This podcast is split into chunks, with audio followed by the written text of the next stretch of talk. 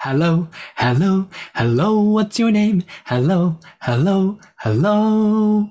My name is so, my name is... Hey, come on, Carol! You have to say it too! My name is so... My name is Carol. Hello, Carol, hello, so hello! oh my goodness, that's so Carol. That's so carrot! Hey, this is So from So English. How are you guys doing, everyone? So English のそうです。 Hey, this is Carol from Carol English Studio. Welcome back, everyone. このチャンネルでは高校留学経験のある英語の先生2人が自分たちがワクワクできて、かつリスナーさんがちょっとだけポジティブになれるかもしれない話をしていきます。今日は9回目。それでは、Here Here we go!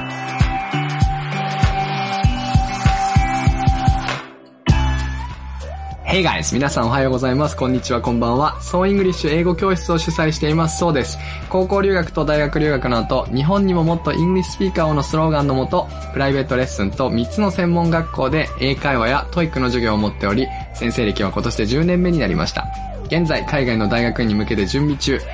えー、最近、専門学校の TOEIC のクラスのこの前のアンケートで、学生満足度1位をいただきました。すごいすごいすごい !Good morning! こんにちは、こんばんは、こんにちは。プラス英語で人生をもっとエンジョイをテーマに英語コーチングサービスをやっているキャロラインことキャロです。もともと内気な性格だったのですが、英語のおかげで前向きに生きていけるようになったことから、英語をやってもっと人生をエンジョイしたい方々のサポートがしたくって、2年前にサラリーマンを辞めてフリーランス英語コーチになりました。今日は自分のことを天才だと思いました。え？なんでなんで天才だと思ったんですか？あありがとう聞いてくれて、なんかね、すごい、ちょ、天才、ね天才だと思うんですよ。なんか、うん最近ね、なんかまあいろいろこう、なんだろうな、ちょっとこう大人数向けにセミナーをやったりとか、うん。なんか公式 LINE のキャンペーンをやったりとかして疲れてんのね、多分。ちょっとこう、無理をしたの。ですごい疲れてて、うん。頭痛がすごいひどいのね。うん。うん。でうん。今日も頭痛がして多分首が冷えてるからだなって思って、あ、うんじゃあなんかほタオルをなんかあったかいお湯で濡らして首の後ろに置くかって思ったんだけど、なんか家の中にね、あったのね。なんかさ、蒸気でアイマスクって知ってる？メグリズムって言うんだけどさ。あ知ってる知ってる。そう、あれ、あれをね、あれってさ、うん普通さ、耳にかけて目にやってるじゃん。うん。目の疲れを取るやつだよね、あれは。あ、そうそうそう、それをね、うん。耳にかけて、うん。後ろ？要は後ろ側、マフラーみたいにこう耳にかけて 首に当てればいいんじゃないと思って、やってみたらマジで気持ちよくて、しかも頭痛もね、結構良くなった。天才なんじゃないかなって思った自分のこと。頭の後ろに、あの、目のところに来るやつをのやったってことでしょ、うんそうそう、首のとこね。すごい使い方するね天。才。その図をイメージするとウケるわ。天才今してるから。あ今してんの？今今やってんの？やりながらこれ喋ってんですか？そうだよ。すごいな。天才。天才です。ありがとう。That's so carrot だよね。That's so I'm carrot. so carrot. I You're am so carrot. Wow, I'm で言う人初めて聞いたわ。オッケーオッケー。じゃあ、今日はあれですね。ちょっと、感想。いや、今までね、ちょっと余談が長すぎてやばかったから、うんうんちょうんっと。早速感想を言いましょう。はい。前回、あの、子供の英語教育の話だったので、えーうんうん子供がいる友達とか、あの、先生の友達とか知り合いとかにも、あの、ちょっと布教をしたんですよ。で、うんそしたら結うん構、あの、感想をいただけまして、で、そのうちの一人のうん先生なんですけど、彼女は、うんあの、ウェディング業界の結婚式うでん司会をもうずっと長くやっていらっしゃったプロの方なんだけど、うんその先生からの感想がね、うん。良くて、うん。あの、音楽好きの夫は音階の狂った子供の玩具は絶対に与えない。結構多いのよ、音階の変な玩具。おもちゃね。ねって言ってた音階が狂ったやつを与えちゃうと音感が悪くなっちゃうっていうことなのね。でそして。で、この司会の先生なので、私は語彙力を伸ばすために、喜怒哀楽をいろんな表現で伝えています。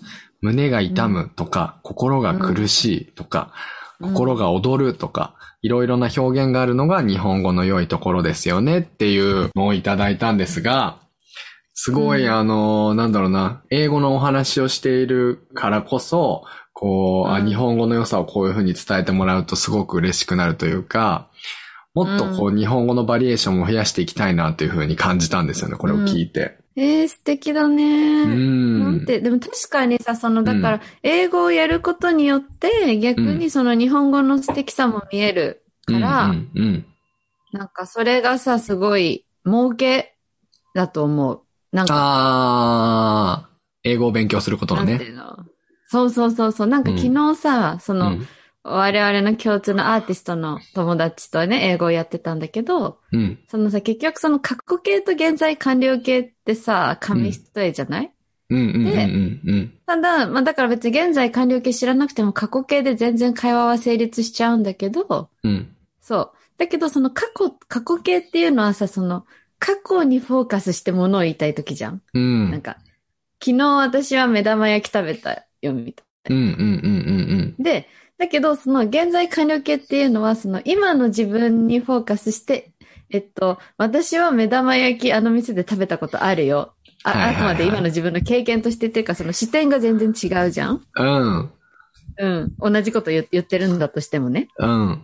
そうだね。で、それがなんか日本語だと自然にやってんのよ。なんかその、思い出、あの経験として言いたい時もあれば、その過去にこれをしたってことを言いたい時もあって。で、それはなんか無意識に視点をずらしてるっていうかさ。うんうんうんうんうん。だけどそれっ。て気づいてないじゃん？そうだね。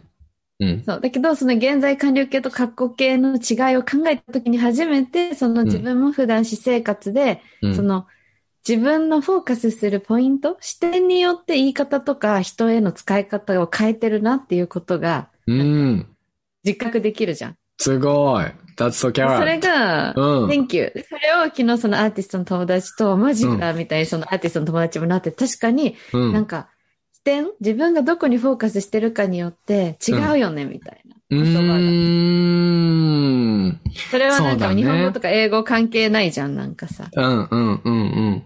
それに気づけたけど、それって英語やってないと多分一生気づかないことなんだと思うんだよね。はいはいはいはい。うん、だからすごい英語やってると儲けだなって思った。なるほどね。多言語との比較によって自分の言語をよりわかるっていうことだね。あ、そうそうそうそうそうう。ん。Wow, that's so carrots. That's a nice story. Yeah. もう、現在完了形を使いこなせるようになることって、まず一つ大きなステップだよね。英語を勉強する上での。うん。うんうん。うん。そそうの心は ?What do you mean?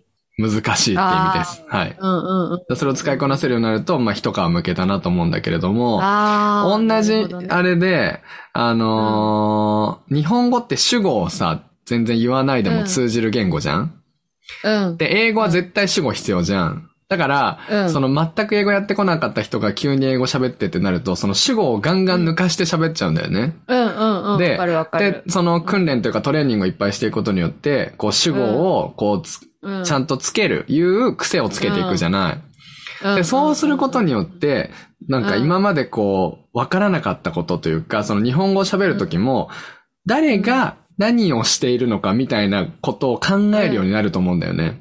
で、それって、さっきと同じで、日本語を理解している、うん。することに、あの、なるなと思って。日本語は、主語は言ってないけど、実はこのあ、私がとか、あなたがとか、それがとかっていう主語が隠されてるっていうことに気づくじゃない？なるほどね。そう。だからそれは本当にね、えー僕はやってよかったなと思うんだよね、英語。そして面白い。面白い。That's so なんか Karen さ、私、よく前の会社で働いてた時にさ、よく思ってたんだけどさ、なんか会議とかでさ、うん。例えばじゃあ、えっと、この商品で、い、なんだろうな、ちょっといい例が思い浮かばないな。なんかこの反則計画がいいと思ってるんですよね、みたいな。はいはいはいはいこれで進めていきたいと思ってるんですよ、みたいな。はいはいはいそういうふうに言ってくれる人もいるし、みたいに言うとね、うん。誰が言ったの？とか、うんうんうんうん。誰に聞いたの？っていうふうにやっぱ聞かれるじゃない。うんうんうんうんうん。でなんかすごい面白いのが、その、誰が言ったかとかっていうのを相手に伝えるべきなのに伝えられてなくて、そういう疑問を投げかけられる時もあれば、うん。あえて誰が言ったかをぼやかしたい時ってあるじゃん。あるね。うん。なんか、直接的に誰が言ったか伏せたい時とか。はいはいはい。うん。だからなんか、その、なんだろうな、そ、そういうのが英語をやってて気づいたかも。なんか、日本語をあえてぼやっとさせたい時が多いな、みたいな。なるほど。なんか、全部を明確にしなくていいことって多分世の中にはめちゃめちゃあってさ。うん。なんかあえてグレーゾーンにしといた方がいろいろうまくいくことっていっぱいあって。うんうんうんううん。ん。だから、なんか結構日本語は主語をぼやっとしたが、なんかぼやあえて言わなかったりとかするんだろうな、みたいなおー、ことをちょっと深思っていた。え、つ、伝わった？い。That's so carrots ですよ。これよかった。英語でさ、その主語をぼやかしたいときは someone とか言うよね。ああ、そうだね、そうだそう。ね。必ずやっぱり主語は置かなきゃいけなくて、日本語みたいにそれを言わないで動詞から始めるとかできなくてうん、うんうんうんそう、やっぱ someone とか something とかそうういうごまかすための単語はあるよね、一応ね。確かに、ある。あとやっぱ受動体っていう必殺技があるからさあるあるあるある、確かにだ。から受動体にしちゃえばいいんだよね。あ、いい。うわ、なんて有意義なポッドキャストなんでしょうか。いいね。ちゃんとだから、英語だからとか言って、それこそステレオタイプだけど、あの、英語の話す人は全部こうダイレクトに言ってるみたいなステレオタイプあるじゃん。うん。でも全然そういうわけでも実はなくて、ちゃんと濁したりとか、うん、まあ、うん、遠回しにお願いしたりとかね。そういうことはしてますよっていうのは、あ確かに。のーあるよね、一つね。ある、ある、あうんる。だから両方だよね。その言語的なそのメインストリームとして、うん。主語とやっぱ動詞をはっきりさせたい言語ではあるけど、それだけじゃないっていう、なんか、そう思う、そう思う。そういう感じだよね、きっとね。うん。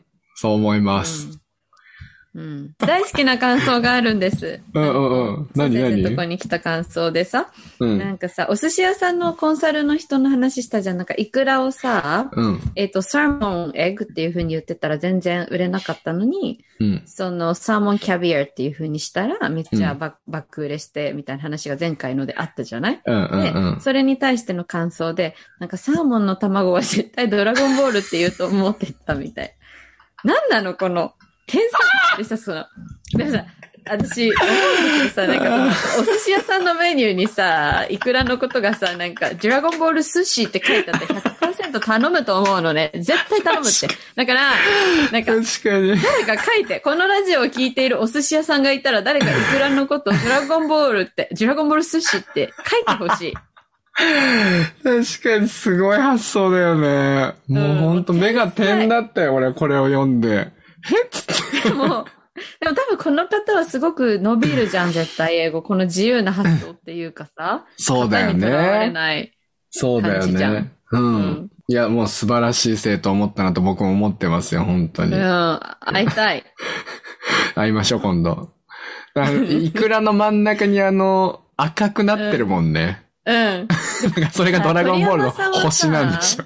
そう、鳥山明さんは多分、んイクラを見てドラゴンボールを思いついたんじゃない？そうかもね。あの色とかね。鳥山明さんでドラゴンボールの描いた人ですね。あ、そうそうそう間違ってたらごめん。合ってる合ってる合ってる。合ってる。ドラゴンクエストの描いた人だから、同じです。あそうだよはい。そうだよね。さあ、本題行きましょはい、行きましょう行きましょう。う。はい。はい。今日のテーマお願いします、キャロ先生。はい、はい。English Education for Our Children Part 2。子供の英語教育後半。イェーイ。えはい。それでは今日は、えー後半ですので、2位から1位を発表したいと思います。ー、もう、いいね、いいね。前回話した4位、3位とも、もうコーツつけ上がったかったぐらい難しかったので、かなりいいのを紹介できると思うから、皆さんイエーイ耳の、耳の穴をかっぽじって聞いてください。すごい、久しぶりに死語じゃないんだね、それって。かんないけど。OK、うんえ、じゃあ、その前に、その冒頭のさ、謎の歌の回収をしてほしいんですけど。前回も歌だけ歌って回収されずに謎に終わったっていうね。めちゃめちゃ恥ずかしい終わり方をした、怖い。よ、あれ。そう、that was so creepy. 本当に怖かった。はいの。僕が歌った歌たちはですね、あの、子供の英語教室で最初に、うんあの、歌を歌うんですよ。ハローの歌っていうのを。で、うん年齢によってそれが違うんだけど、その二つ目を今日歌ったって感じです。前回は一つ目、今今日は二つ目です。はい。で、本当はだからもうね、8個ぐらいあるのよ。うんハローの歌っていうのが。ああ。そういやーじゃあまた、次の披露の機会を。しかもその歌が上手いから余計に面白い。なんか上手いんだもん、歌が。めちゃめちゃシュールだよね。今回の子供の英語教育から聞き始めてくれた人とかもいるじゃん、うん友達とかで。うん。急に、ハローの歌がさ、はいよ。怖いよね。あえ、どうする？歌がかも上手いからさ、うんうんえ、でスカウトが来たどうする？何を言ってんですか？何を言ってんですか？どうしよう。歌手のスカウトが来たら、これを聞いて。うん何を言ってんですか？いきますよ。い きますよ。はいはいはいはいはいはい。はい。じゃあじゃあ今日僕から行こうかな、じゃあ、わかった。お願いあ。します。OK。はい。じゃあ、No.2。えー、2位です。ドキドキ。talk to a native speaker です。talk to a native speaker. おー、ネイティブスピーカーと話すってことですね。そう、ネイティブスピーカーと話すということです。うんこれは、先週も言ったんだけれども、まず子供がそれを楽しいと思えることとか、どんどん、あの、うん実践でゲームとかね、ビデオとかを見ていくことが大事って言ったんだけど、うんそのうん。流れでもあり、まあ、外国人と話すということに楽しさを感じてほしいというのもあるし、えー日本人によくあるのは、もう外国人を目の前にしただけで、英語を6年間ちゃんと勉強してきたにもかかわらず、うん全く声が出なくなってしまうっていう人って結構いるじゃない、うんそうあフリーズ問題ね。フリーズ問題っ。て言うんですか、フリーズ問題。うん。はい。うん。で、僕とキャロ先生は多分その外国人と話してきた回数と経験がすごい多いから、もう別におじけづかないじゃん。うん。でね頭の良さを、えっ、と、表す知能指数のことを IQ っていうじゃない？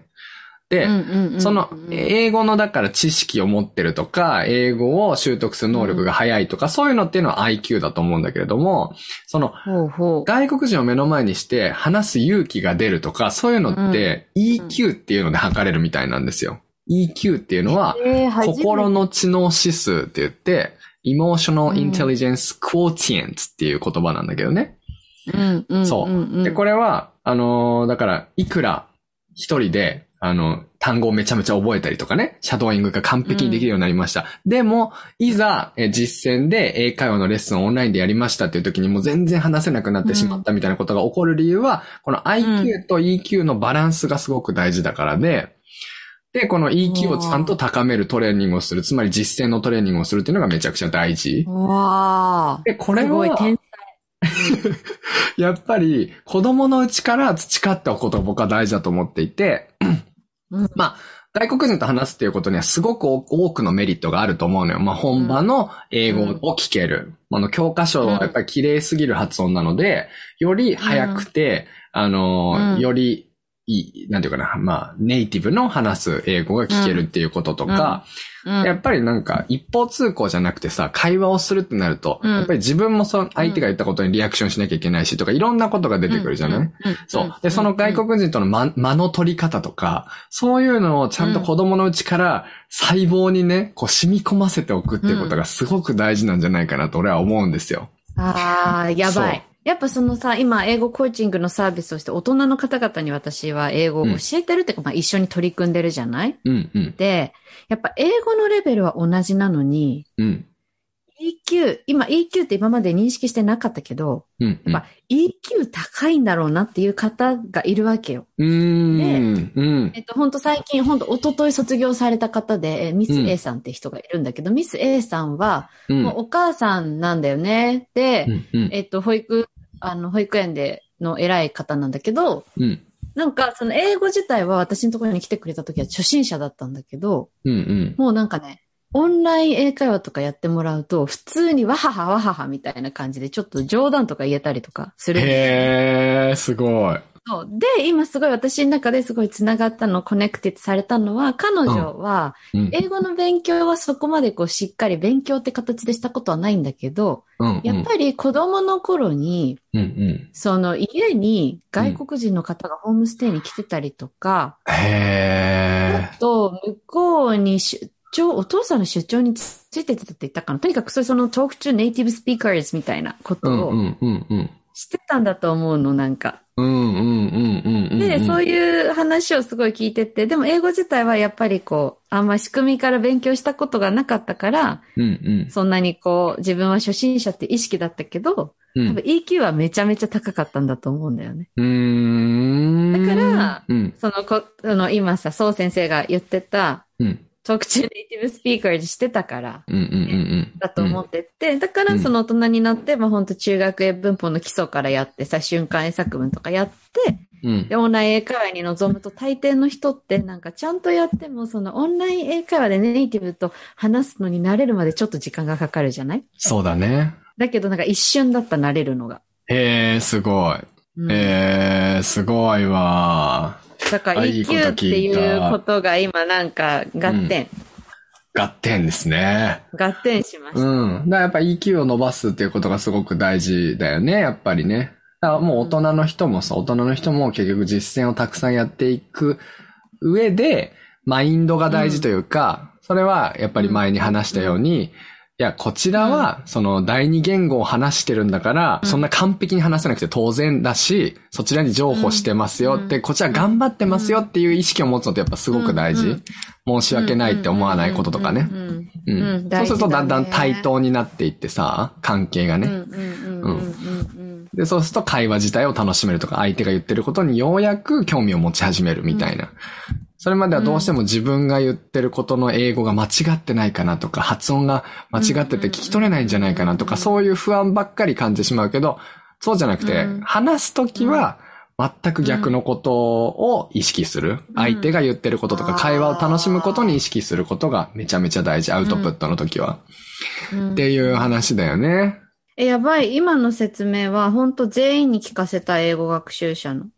だから、うんなんかインプットしてるときは、単語覚えたりとかさ、文法やってるときとか、うん。っていうのは、うんその IQ を自分は上げてるんだって意識をすることが大事で、うん。うん。で、その実際に現場に出て会話をしてるときは自分は EQ のトレーニングをしてるんだっていうふうな意識を持つことがめっちゃ大事だね。その通りだね。That's うん so carrot.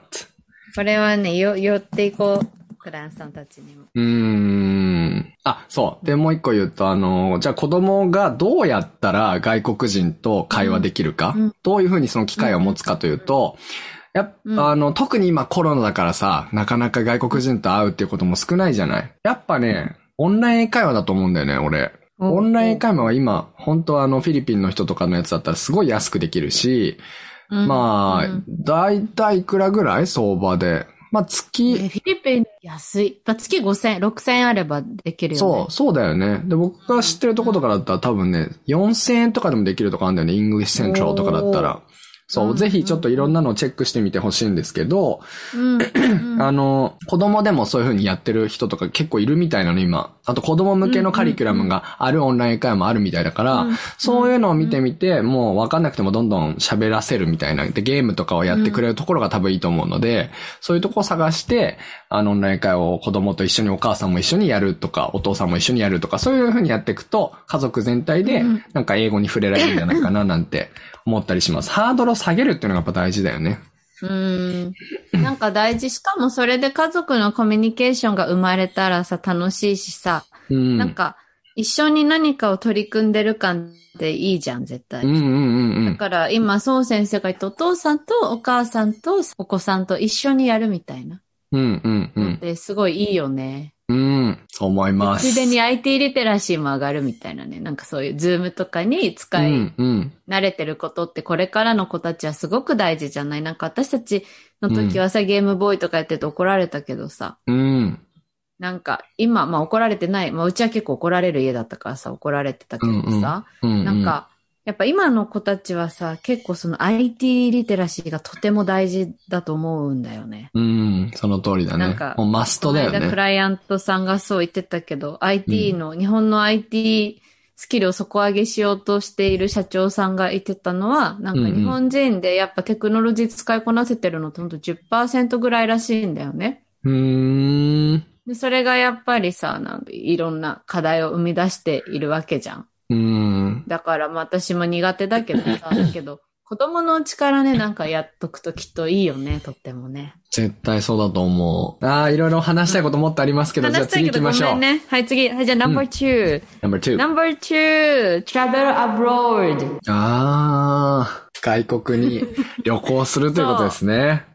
そう。で、これははいちょっとコロナで今は難しいけど、まあちょっと中長期的な話で、うん。で、なんでこれを私が選んだかっていうと、うんやっぱりなんかね、この私の根底の考えとして、うん。結局、お父さん、ご両親がいくら場を整えても、本人が必要とかやりたいと思わないと何も生まれないっていうのがなんか私の考えなのね。うんうんうんなんかうん。で、まあそれは人によって考えは違うと思うけど、私はそう思っていて、うん。で、で、じゃあなんかどういう時にさ、やっぱ英語って喋れるといいなとか、英語って必要なんだなって感じるかっていうと、やっぱそれって他の国に行った時だと思ってて、うんうんうん。なんかやっぱ他の国に行ってさ、もう空気も違うし、景色も違うし、人の見た目も違うしさ、なんか食べ物も違うし、喋ってる言語も違うっていうのをまず認識するってすごいいいと思うんだよね。うん。だから、なんか、まあ、いろんなね、ご家庭の事情とかいろいろあると思うけど、やっぱりそれでも、その海外旅行に子供のうちにそんな何回も行かなくていいんだけど、うん。なんか、何度か行くって、こう、日本以外にもその国があって、そこでは全く違う人たちが住んでて違うライフスタイルで、うん、なんかうん。言語で、気候で生きてるっていうことを知っとくっていうのはね、すごいいいと思うんだよね。うーん。いいね。うん。それこそレストランとかにさ、家族で行った時に、まあある程度喋れる子供であればさ、こう自分で頼ませるとかね。うんああ、確かにいいよね、うんいいよね。うんいいと思う。でさ、それこそ今、そう先生が言ってくれたうんみ。たいに、英語をもし勉強しているお子さんなのであればさ、うん。やっぱそれをさ、現場で使わせてあげる、使わせる経験で通じたっていう経験がさ、うんすべてだと思うんだよね。うん。なんか、だからそういう機会があるといいし、もし英語の勉強してなくても、その海外で違う人が違う国で生活してるっていうのをやっぱ、テレビとかではわかるけど、やっぱい行ってさ、全然違うじゃん、衝撃が。うん、そうだね。なんか、私今でも覚えてんだけど、お母さんとアメリカに行った時に、うん。その親子留学したんだけど、2週間ぐらい。うん、すごいね。それが初めての海外ね。で、シアトルで。で、空港に降り立ったら、その、金髪のホストファミリーのその女の子が、なんかプレゼントをくれたわけよ。うん。なんかウェルカムみたいな感じでプレゼントをくれて。うん、うん。で、、そのプレゼントがすっごい綺麗にカラフルにラッピングしてあって、リボンとかもすごい可愛かったの。うん、うん、うん。なんかそういうのなんだよね、なんか心に残るのって。うわ可愛いみたいな。な。うん、うん、うん。アメリカってこんなのあるんだ、可愛いみたいな。うん、うん、うん。なんかそういう体験うん。があるといいなって思う。うーん、だんだん海外に憧れとか、そのうん他国の人と違う言語で喋るっていうことうんに憧れを持っていくってことだね。うん。あ、そうそうそうそう。うんうんうんうん。本当そうだよね。最初は憧れからのスタートだったな、俺も英語を勉強したのは。うーん、そうなんだね。うん。うん。何がきっかけだだった憧れるの。え、なんだろうね。ディズニー映画とかじゃないかな。ああ、なるほどね。うん。あ、こういう世界行ってみたいな、みたいな。僕、だからゲームが好きだからさ、ドラクエとかをちっちゃい時からやってて、でも、うん、うん、うん。あ聞聞こえる？あアラーム。こえるよ。やばいよ。そう。だからその他の国とかにさ、うん行ったら、うんそれぞれの国の特徴みたいなやつがあって、そのゲームの中でよ。で、これを実際に僕もこの人生の中でやりたいなと思ってたんだよね。それにはもう英語が必須だな、みたいな。まあ憧れから入ったって感じかな。旅をしたいっていう憧れかな。ああ、いいうんね。実際。に旅してるもんね、今ね。そうだね。うんもう旅のような人生です。よ。はい。おー、名言ですね。Life is Life journey. is journey. Yes. Oh, あ that's so carrot. That's so carrot. OK, じゃあ、心してですが Okay. 1位行きましょう。Okay, okay, Okay. number one. 違う、そう先生だ。はい、number one. はい。じゃあ、ナンバーワン行きます。うん。phonics。Phonics です。おーはい。で、えっと、フォニックスっていう話は僕の英語のあのうん歴史を話すときに欠かせないものであるんだけれども、初めて聞く人もいるかもしれないので、ちょっとだけ説明をすると、えー英語の音とスペルの関係のルールをフォニックスと言います。スペルと音の関係のルールだね。法則のことです。メモ、メモするとこですよ、皆さん。これね。はい。なんかね、すごい超大事。フォニックスってなんか音をブッって出すだけってやっぱ思いがちなんだけど、うんうんうん。違うんだよね。それだけじゃなくてルールな。んだよね。そう、ルールなの、ルールなの。で、まず一番最初僕がやったフォニックスを小学校6年生の時に一番最初出会ったんだけど、それはもう本当アルファベットの表で A から Z までの、うんえーうんフォニックス音、フォニックス読みを学びました。だから A はアルファベット読みすると A だけど、フォニックス読みをすると、うん。あっていうよみたいな。うん、で、例えばじゃあ、pig、豚の pig という、えー単語があったとして、それを pig とは読まないでみんなが pig って読める理由は、その p が p、i が i、g が g っていう音だっていうことをなんとなくあの認識をしてるから。なんだけれども、その、その pig って読める人は2種類いて、で、その1種類目の人は、その pig っていうその単語の字面を見て、なんとなく pig って音で覚えてる人。で、もう一人は、フォニックスの音がちゃんと理解できてる人。p、i、g っていうのが分かれてる人っていう感じだと思うんだけど、とかっていうことをね、やっていくとどういうことができるかっていうと、まず一人で正しい発音で音読ができるようになります。なので、あのー英語のトレーニングで音読ってもう一番欠かせないものじゃん。うん。もう音読をしながらこう体の中にその文を入れていく、インプットしていくっていうので一番大事なことなんだけど、でも正しくない発音でそれをやり続けていくと、どんどん正しくない自分流の発音で音でやってしまうから、どうしてもネイティブとの差が出てしまう。で、そうするとそういったその差の部分が聞き取れなかったりとか書き取れなかったりとか、そこで間違いが起きてしまったりとかするから、で、あの、前回の時にキャロ先生が話してくれた発音とかっていう話で、1歳から7歳までの間にその発音形成っていうのは一番作られる時期だから、このフォニックスをやっておくと、あの、うん。正しい発音がもう何も努力をあまりせずに、えー身につく、うん。うん、ということだと思うんですよね。そう。だから逆に言うと、続き言っちゃうとね、うん。逆に言うと、うん。発音を良くしたい人は、音読をするときに、そのフォニックスを意識しながら音読をする。それはもう、絶対速度はね、今までよりも落ちると思うんだけど、大人でも同じです。これはトレーニングの方法は同じで、えー一つ一つのスペルを確認しながら、この音はこれだ、この音はこれだっていうふうにやっていくと、あ、の、できるようになっていくよっていうことなんだけどね。うん、うん全部メモし、メモですよ、皆さん今。今、キャロ先生メモしてんの？メモしてる。ありがたいけど。え、ちなみにさ、じゃあさ、うんその大人がさ、フォニックスをやるときに、まあうん YouTube 動画とかにも結構いいの。私、ちぐさってさんって人のとかが結構フォニックスは好きだけどさ。うん。そう先生がその、大人がフォニックスやるときにおすすめの、うん、あうん。子供がフォニックスやる、あ、どっちでもいいんだけど、なんか教材とか動画とかでさ、これがいいんじゃないっていうのをぜひおすすめしたらみんな嬉しいんじゃない？そうだよね。今一番いいなと思ってる本は、えーっと、うん。ジュミック今井さんのフォニックスでん綺麗な英語の発音が面白いほど身につく本っていうものなんです。で、これなんでいいかっていうと、発音記号とフォニックスを、うん。フォニックスというかアルファベットを紐付けてくれてるからなのね。うんだからどっちも発音記号もわかるよっていう本なんです。なんだけど、うんこれ一番最初にやった方がいいのは、やっぱり僕がやってた流れがいいかなと思ってて、うんアルファベットチャートを全部フォニックス読みできるようにするっていうのがまず一番。早くて少なくてうんシンプルかなと思なるほどね。う。うん。で、その、そこから、えーそれができるようになってから、こういう本とかをやっていくと、ああ、そういうことなんだなとか、うん子音と母音って分けられるんだなとか、そういうことが、後ほどでいいかなと思うんだよね。なるほどね。うん。ああ、す、いいね。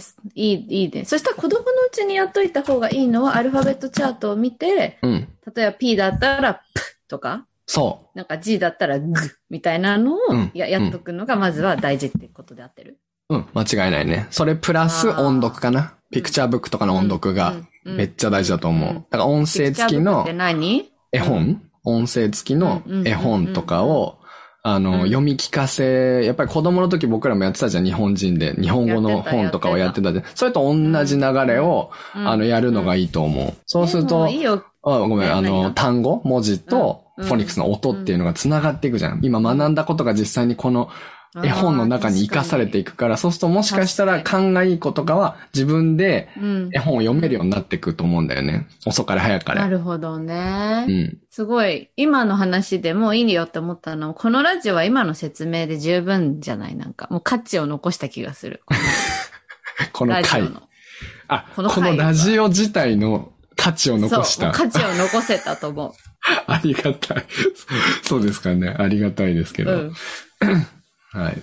うん。そんな感じかな。でさ、なんかさ、あれじゃん。なんか私、この間そう先生に聞いてなるほどって思ったのはさ、なんかその、うんアルファベットのさ、音をさ、うん、うん。捉えうん。てうん。読むじゃん。ただからさっきの cat だったらさ、うん。とさ、うん at と、で cat って読むじゃない？うん。それをさ、うん、そう先生はその楽譜を読むのと同じだよみたいに言言ってたじゃん。それが結構目から鱗だった。うん、ありがとう。そう、僕、ピアノを習ってるっていうか、やってるんですけど、あの、うん。その時楽譜をさ、左から読んでいって、で、うん。一、つの音を出せばいい時もあれば、二つ重なった音を一緒に弾かなきゃいけないみたいのを、うん。全部左から正確にやっていくじゃない、うん。で、うん。それってもう英語の読む、フォニックス読みも全く一緒だなと思ってて、音読をするときに、字面で覚えているんじゃなくて、一つ一つ左からアルファベットを僕見て読んでるなって思うんですよ。自分の頭を解析するとそうだからうんあの、一個のシーン、例えばプとかトとかあるけど、例えばうん PR とかっていうシーンもあるじゃないですか。二重シーン。そううんだからこの二重シーンとか、うんと、プ、ルとかっていう P と R をね、プ、うんルって分けて考えるんじゃなくて、うん一緒に考えるじゃん。プ、プ、プって。うん。そう。うんだからそれがもうまさに楽譜でいう二つ音符が重なってる状態だなと思うのよ。えー、すごい目から鱗だね。要はドとミを、ドとミと外一緒にジャーンってやりやすい。そう。そうそうそうそうそうそう。それに母音もくっついてるわけだかえら、PRE とかだったらプレみたいなね。確かに。そうそう。だから左からちゃんと正確に読んでいけば、発音は間違えることがないなと思うんですよね。そうだよね。えうん難しいな。ちょっとそれについてはめちゃめちゃ議論したいことがあるんだけど、うん。と時間がないから、また次回。そのさ、要は私が何を議論したいかを先に言っちゃうと、うんうん。英語学習の時間が限られている人に対して、うんうんうん。本当は初めからやった方が絶対いいと思うんだよね。うん。子供の時にやってなかった人はだよ。うんうん。だけども、3ヶ月後にこれやんなきゃみたいな人に対して、うん。どのタイミングでどのぐらいやってもらうかみたいなのが本当にいつも悩ましいなってうーん。思うんだよね。でもちょっとそれはまた別の機会に。そうだね。大きなテーマだね、うんそれは。また、うんスケジュールの組み立て方とかのテーマでお話できたらいいね、うんそれはじゃあ。そうだね、そうだね。まあだから、要は子供のうちに、お子さんのうちにやっておくと、そういうこう、なんかこれをどれぐらいいつやるかとか考えなくていいから、うんうんうんうん。いいですよね。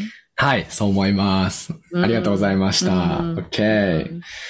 OK。じゃあラスト行きましょうナンバーワンね。ナンバーワン。これはね、私のすごいいつも思うことなんだけど、ナンバーワンは、お父さんかお母さんがうん。英語を喋っている、または喋れなくても頑張って喋ろうとしている姿をお子さんに見せる。おー、that's so carrot. もうね、これが全てだと思うね、ぶっちゃけ私は。へー。説明お願いします。っていうのは、はい。やっぱりね、そのね、だってさ、結局さ、日本語を学ぶときも、お父さんとお母さんが喋ってるのをさ、うんうん。聞いてさ、学ぶ。だって一番初めに言う言葉ってママとかパパとかなんでしょ？なんか子育て経験ないからわかんないけどさ。うんうんうんから本当にその、まあ、ご両親であったりとか、一番近くにいる肉親とか、うん。まあその血は繋がってなくても、その一番近くにいる方が子供に与える影響って一番多い、大きいと思うんだよね。うんうんうんで、やっぱりその、なんだろうな、わやっぱ、私が英語を喋れるようになろうって決めた時も、やっぱりうちのお母さんが英語を喋っていたからなんだよね。うん。うーん。別にうちのお母さん全然ペラペラじゃなくて、うん。うん。えっ、と、本当海外旅行がちょっとできる程度なんだよ。うんだから、まあ、まあ、初心者か中級者行くかぐらいだと思うんだけど、うん。やっぱり、その自分の親が英語で曲がりなりになんかレストランで注文してたりとか、うんコミュニケーションを取っているところを見ると、あ、なんか英語って喋れるものなんだな、みたいな。で、しか、も英語が喋れるとコミュニケーションがこの、このね、なんか子供心ながらに、うん。なんか英語喋れないと本当何にもしわかんないじゃん。お互いのなんか。ジェスチャーしかできないでしょ、うん、だけど片言でもいいと喋れるとコミュニケーションが取れるっていうのを見見ると、うん、あうんうんじゃあ自分も英語話せるようになればコミュニケーションが取れるんだっていう納得がいくみたいうん。へー。わな。っていうやつだよね。で。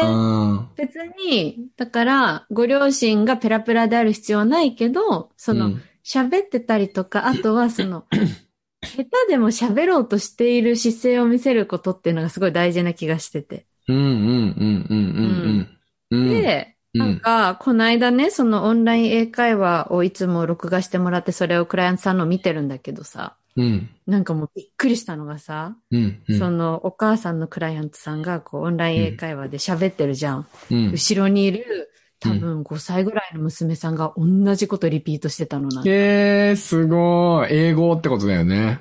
そうそうそう。で、めちゃめちゃうまかった。で、うん。やっぱお母さんがやってることって気になるのね、多分。はいはい。うん。